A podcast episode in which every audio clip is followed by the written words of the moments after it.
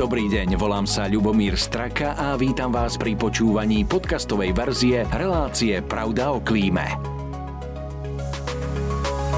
Reklamným partnerom tejto relácie je spoločnosť Veolia. Staráme sa o svetové zdroje. Vitajte pri ďalšej časti z cyklu Pravda o klíme. Často sa na verejnosti diskutuje o tom, aké škodlivé sú pre životné prostredie a pre nás automobily. Samozrejme existujú prieskumy o množstve exhalátov, ktoré vozidlá vyprodukovali. Jeden hovorí, že doprava vrátane tej cestnej predstavovala približne 27% celkových emisí skleníkových plynov v Európskej únii. Výrobcovia automobilov sa pritom už dávno rozhodli zaradiť do svojho portfólia aj elektromobily. Ich predaj síce rastie, no možno nie tak, ako by si to automobilky predstavovali. Čo je za tým? A stratia sa spaľovacie motory navždy z našich životov. Aj na to sa spýtam generálneho riaditeľa Toyota Slovensko, ktorým je Milan Kočka. Dobrý deň, prajem. Dobrý deň, prajem.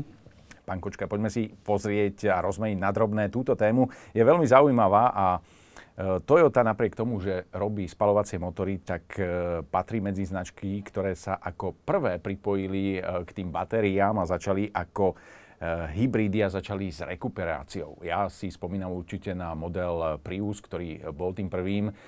Ten model jazdí dodnes v mnohých mestách. Je to, dá sa povedať, že nezničiteľné auto. Ako vy vnímate tento segment? Čo bolo v minulosti a čo je teraz? Ako, ako to vy vnímate? Mm-hmm. Toyota uviedla prvý hybridný model Toyota Prius v roku 1997. Málo kto však vie, že už v roku 1997 uviedla na trh, na trh prvý prototyp vodíkového vozidla a zároveň prvý prototyp batériového vozidla. Čiže tam smerujem k tej k odpovedi na vašu otázku. Toyota sa snažila už od roku 1997 nájsť riešenie, nájsť cestu k čistému vozidlu, k bezemisnému vozidlu. A zo všetkých tých technológií sa, sa ukázal práve hybridný systém, čiže spojenie spalovacieho motora a elektromotora ako, ako technológia, ktorá má najväčší potenciál na, na zlepšovanie a na približenie tých tohto vozidla alebo bezemisných alebo nízkoemisných vozidiel pre e, širokú verejnosť.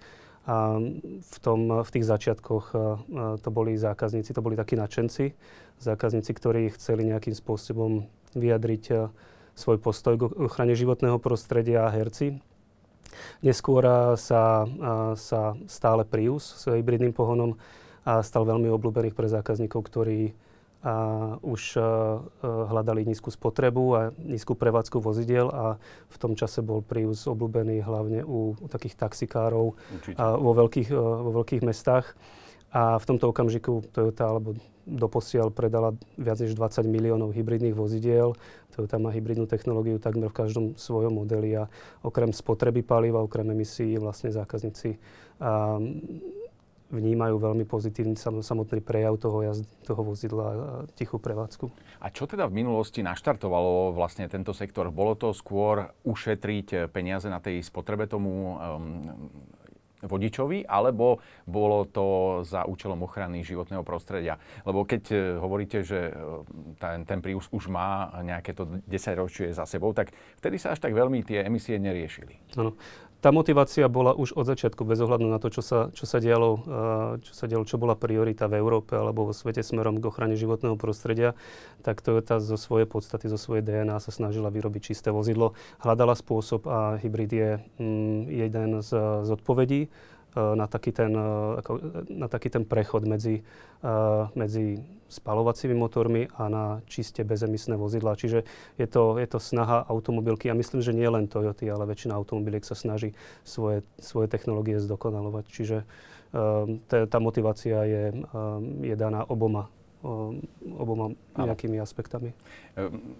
Samozrejme, vy ste lídrom v tom e, hybridnom e, pohone, to si dovolím povedať, aj keď ste teda začali, e, začali ste oveľa skôr ako ostatní, ale ako to vnímate do budúcnosti, to spojenie tých spalovákov a hy, hybridných vlastne baterkových pohonov, má to budúcnosť? Dostajeme sa možno ešte cez nejakú etapu silnejšieho vplyvu bioetanolu oproti nejakej nejakej výrobe tých eh, látok syntetických a bude to spojenie hybridu a eh, tých spalovacích motorov fungovať aj do budúcnosti? s najväčšou pravdepodobnosťou nebude možné po roku 2035 zaregistrovať vozidlo, ktoré, ktoré je bezemisné ktoré nie je bezemisné, čiže čiste spalovacie motory. Hovorí sa o ukončení spalovacích motorov v Európe. Toyota sa bude musieť tomuto prispôsobiť, aj keď nie je úplne, aj keď nie úplne pretože Toyota ako globálny výrobca vozidiel predáva, vyrába a predáva celosvetovo 10 miliónov vozidiel. Z toho v úvodzovkách len 1 milión v Európe. Takže Toyota bude naďalej investovať a vyvíjať všetky typy pohonu, ktoré majú potenciál na zlepšovanie. Tu hovoríme práve o tej kombinácii spalovacieho motora a elektrifikácie, čiže kombinácie s, s elektromotorom a s batériami, ale zároveň uh, vidíme cestu aj v, vo vývoji čiste spalovacích motorov a v prípade, že, uh, že bude potrebné uh, mať spalovací motor, ktorý nebude mať emisie, ktoré bude produkovať nulové emisie, tak, tak hovoríme o spalovaní vodíka, prípadne syntetických palivách, ktoré, ktoré na prvý pohľad sa tá technológia vylučuje a, a zároveň, a zároveň zabezpečuje, zabezpečuje uh, minimálne, minimálne, negat, minimálne neutrálny vplyv, keď už, keď už nie je čiste bezemisný. Poďme sa pozrieť na tie hybridy, pretože tých foriem hybridov v vozidlách je viacero. Rozhodne je teda zaujímavým spojením spalovací motor a hybrid. To, tým začal asi ten Prius. To znamená, že nepotrebujem nič um, potrebujem len jazdiť a rekuperovať tú energiu do tej baterky. No a potom máme plug-in hybrid, ktorý um, už z toho názvu vyplýva, že treba ho plagnúť niekde, čiže zastrčiť a nabiť, dobiť. Ale to sú len desiatky kilometrov na nejaký núdzový dojazd. Ako to môžu ľudia vnímať? A ako si môžu vyberať medzi takýmto plug-in hybridom a hybridom? Ja to vidím trochu opačne, ako, ako hovoríte. A ten plug-in hybrid je, dáva zmysel pre zákazníkov, ktorí majú možnosť si e, vozidlo dobiť z, e, z externého zdroja a zároveň ich bežný rádius je niekde na úrovni 100 kilometrov. Takže toto je... Čiže celý čas chodia len na elektriku tým pánom. V tomto prípade jazdia celý čas na elektriku, ale zároveň v prípade, že potrebujú čas od času ísť, e, ísť na dlhšiu trasu, tak nie sú obmedzení, a obmedzení týmto dojazdom alebo potrebou niekde sa zastaviť a čakať, čakať na, na nabitie, tak ako je to v prípade elektromobilov. Čiže áno, plug-in hybrid je potrebné, potrebné nabiť z externého zdroja a ja by som to videl ako výhodu skôr ako nejaké, nejaké obmedzenie. Záleží na tom, na čo na čo ten zákazník alebo používateľ to, to vozidlo využíva. Z môjho pohľadu je plug-in hybrid takým, také, takou nadstavbou toho, toho dobre fungujúceho hybridného systému a zároveň veľmi dobrým riešením na ceste k, k, k, úplnej, k úplnej neutralite, k úplne bezemisným vozidlám. Kde sa hybujú tie dojazdy pri plug-in hybridoch? Sú to stále len nejaké desiatky kilometrov? Ehm, pre, pre, presiahli sme už stovku napríklad? Je to, záleží samozrejme model od modelu. Pri tých, eh, pri tých eh, vozidlách, ktoré majú väčšiu batériu, je, je ten dojazd na úrovni 60-70 km až do 100 km v závislosti na, v závislosti na spôsobe jazdy. Ale to je ten rádius, eh, ktorý, ktorý je teraz najbežnejší. Zároveň treba povedať, že rovnako tak ako batériové elektromobily, tak, tak aj plug-in hybridná technológia sa, sa vyvíja, takže očakávam, že aj ten dojazd sa bude naďalej predlžovať alebo zvyšovať. Aj keď aj samotný hybrid má plne elektrický režim a ten používateľ si ho môže prepnúť tzv. EV režim a dokáže na ňom jazdiť. Nie sú to samozrejme desiatky kilometrov, ale ak jazdí v malom meste, v obci, tak sa dokáže pohybovať len čisto na elektrickom eh, pohone, aj keď má to isté obmedzenia rýchlosti a ďalších vecí. Ale je to, je to dobrá vec. V prípade hybridného systému tak eh, je možnosť, je možnosť jazdiť čiste na elektrický, eh, elektrický režim. A ten je závisí samozrejme od úrovne nabitia batérie, ktorá sa nabíja rekuperáciou, čiže nie je potrebné nabíjať ju z externého zdroja. A ten hybridný systém si žije svojim životom a um, vy, snaží sa využívať pr- práve tú, tú, tú synergiu medzi spalovacím motorom a elektromotorom. Vrátil by som sa k plug-in hybridnej technológii v porovnaní s hybridnou technológiou a úrovne, úrovne toho, toho režimu elektrického módu, kde je už možné v prípade plug-in hybridného vozidla si zvoliť, aký režim chcete. ak idem po diálnici, tak môžem využívať čiste hybridný systém a v prípade tým pádom si ušetrím, uh, ušetrím energiu v batérii a keď idem do mesta, prípadne do bezemisnej zóny, ktoré v Európe, uh, ktorých uh, v Európe je čím ďalej, tým viacej, tak si dokážem tú ušetrenú uh, energiu zapnúť, jazdím čiste na elektriku, čiste bezemisne. Takže toto je taká uh, veľká výhoda alebo pridaná hodnota práve toho plug-in hybridného systému. No a potom tu máme ešte takú zaujímavú uh, tretiu etapu toho hybridu, to je mild hybrid. V podstate neviem, či to nejakým hybridom možno nazývať, ale ako to vy vnímate? Je to, je to niečo, čo pomôže zrýchliť, cítime to na akcelerácii toho vozidla, na diálnici, pomáha to, ale je to niečo, čo e, skôr to vnímam ako také európske kladivo na čarodejnice, teda na tie čarodejnice by som povedal, že sú automobilky, e, že chceli e, z Európskej únie prinútiť ich, aby znížili emisie a oni sa teda vynašli a dali takýto mild hybrid, aby dokázali znížiť emisie tých vozidiel. Ako vy vnímate mild hybrid? Je to presne tak. Uh, rozdiel oproti, uh, oproti tomu uh, hybridnému systému, ktorý má tiež názov full hybridný systém a mild hybridu je ten, že ten mild hybrid má len veľmi slabú batériu, ktorá pomáha pri, mierne pomáha spalovaciemu motoru pri zrýchlovaní. Reálny dopad na spotrebu paliva alebo emisie je minimálny a tým pádom, a tým pádom nedáva veľký zmysel uh, v tom celom, v tej celej snahe o, o zníženie emisí je to presne, celý, celý Mile Hybrid vznikol na, na zníženie emisí na papieri. Áno. Alebo, na, alebo aby dokázali, alebo aby dokázali uh, značky využiť slovo hybrid, ale v podstate so, so skutočným hybridným motorom alebo pohonom to nemá veľmi spoločné. Ten hlavný, hlavný rozdiel je v tom, že zatiaľ čo, zatiaľ čo hybridný systém, ktorý, ktorý, sa nazýva full hybrid, dokáže jazdiť čiste na, elektro, na elektrický pohon, v prípade tej piatej generácie, ktorú, ktorú máme vo vozidlách my, je ten, je ten pomer až 70% jazdy na, na, na čiste elektrický pohon, čiže na bezemisný pohon, tak e, toto Mild Hybrid nedokáže. A toto je, a toto je ten najväčší rozdiel, rozdiel oproti, oproti medzi týmito dvoma technológiami. Áno, áno je to taký medzi, medzistupeň v podstate také, také všimné, vstupné do sveta elektromobilov.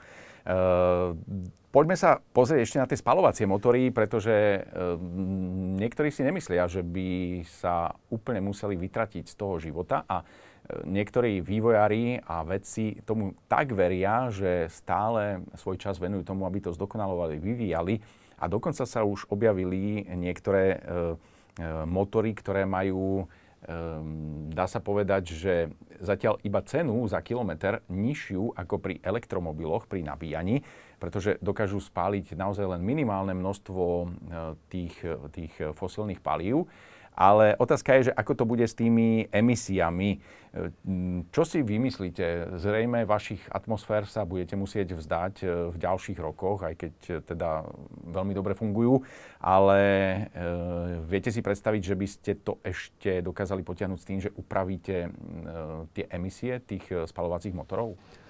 Alebo ste už na hranici? Spalovacie motory majú stále potenciál na zlepšenie. Už som spomínal kombináciu, kombináciu v, vo forme elektrifikácie. A už som spomínal um, vodík. syntetické paliva a vodík. A, a za mňa, z môjho pohľadu, je veľmi dobré, že, a, že sa stále hľadajú spôsoby, ako zlepšiť, zlepšiť emisie spalovacích motorov. A to hlavne z toho dôvodu, z toho hlavného dôvodu. A tým, tým, je, tým je cieľ znížiť celkové emisie z dlhodobého hľadiska. A ak potrebujeme um, obmladiť vozový park na Slovensku, si predstavíme, že na Slovensku jazdí uh, približne 3, 3 milióny vozidel a priemerná priemerný vek je 13 rokov, tak eh, na to, aby sme potrebovali tento vozový park omladiť, eh, určite nebude stačiť eh, jedna technológia, ktorá bude aj, aj cenovo, aj z pohľadu užívania veľmi vzdialená tomu, na čo sú zákazníci možno na Slovensku alebo v tejto časti Európe zvyknutí, čo od vozidiel očakávajú. Preto si myslím, že cesta postupného, postupného zavadzania nízkoemisných vozidiel. A môžu to byť aj bezemisné spalovacie motory, ale ktoré sú výrazne čistejšie a výrazne ekologickejšie ako tie, ktoré nám jazdia teraz po ceste. Takže ja som veľmi rád, že, že sú značky, ktoré stále vyvíjajú zdokonalovanie spalovacích motorov. Tak pri tom športe, racingoch je asi nepredstaviteľné, že to bude inak a ten, ten zvuk, aj keď sa dá všetko už umelo pripraviť a môže ten zvuk ísť z reprákov, vždy je to dobre ak ten pretekár aj cíti uh, tie spaliny a poháňa ho to. Je to pre neho taký adrenalín. Poďme na takú citlivú tému, preto je tu a to sú elektromobily. Vy úplne týmto smerom sa nechcete vydať naplno, tak ako iné automobilky a vidíme, ako to je. Vidíme, ako v elektromobily stoja v skladoch. Neviem, či to je pre výrobcu dobré, zrejme, zrejme nie, a ak tam nemá aj iné vozidla. Ale ako vy vnímate elektromobily aj z pohľadu tých emisí, pretože veľa názorov hovorí o tom, že kým taký elektromobil vznikne, tak e, spotrebuje toľko emisí aj na tú baterku, aj na tú výrobu, že to nie je úplne bezemisné auto, kým sa dostane teda na štart. Už potom tá prevádzka je bez, bezemisná, ale kým sa na štart a na cestu dostane, tak to tak úplne nie je. Je to veľmi dobrá otázka, pretože veľmi sa riešia emisie vozidiel pri prevádzke, ale samozrejme pre všetkých výrobcov, nielen elektromobilov, pre všetkých výrobcov kompletne. A je veľmi dôležitý, dôležitá uhlíková stopa počas celého toho životného cyklu vozidiel, od výroby vozidla až po jeho zlikvidovanie a veľký dôraz sa sa kladie na, na ten výrobný proces, na použité materiály, recyklované materiály, ktoré sú používané spätne v nových vozidlách, na, na spotrebu vody, ktorá sa, ktorá sa využíva pri, pri výrobe vozidiel.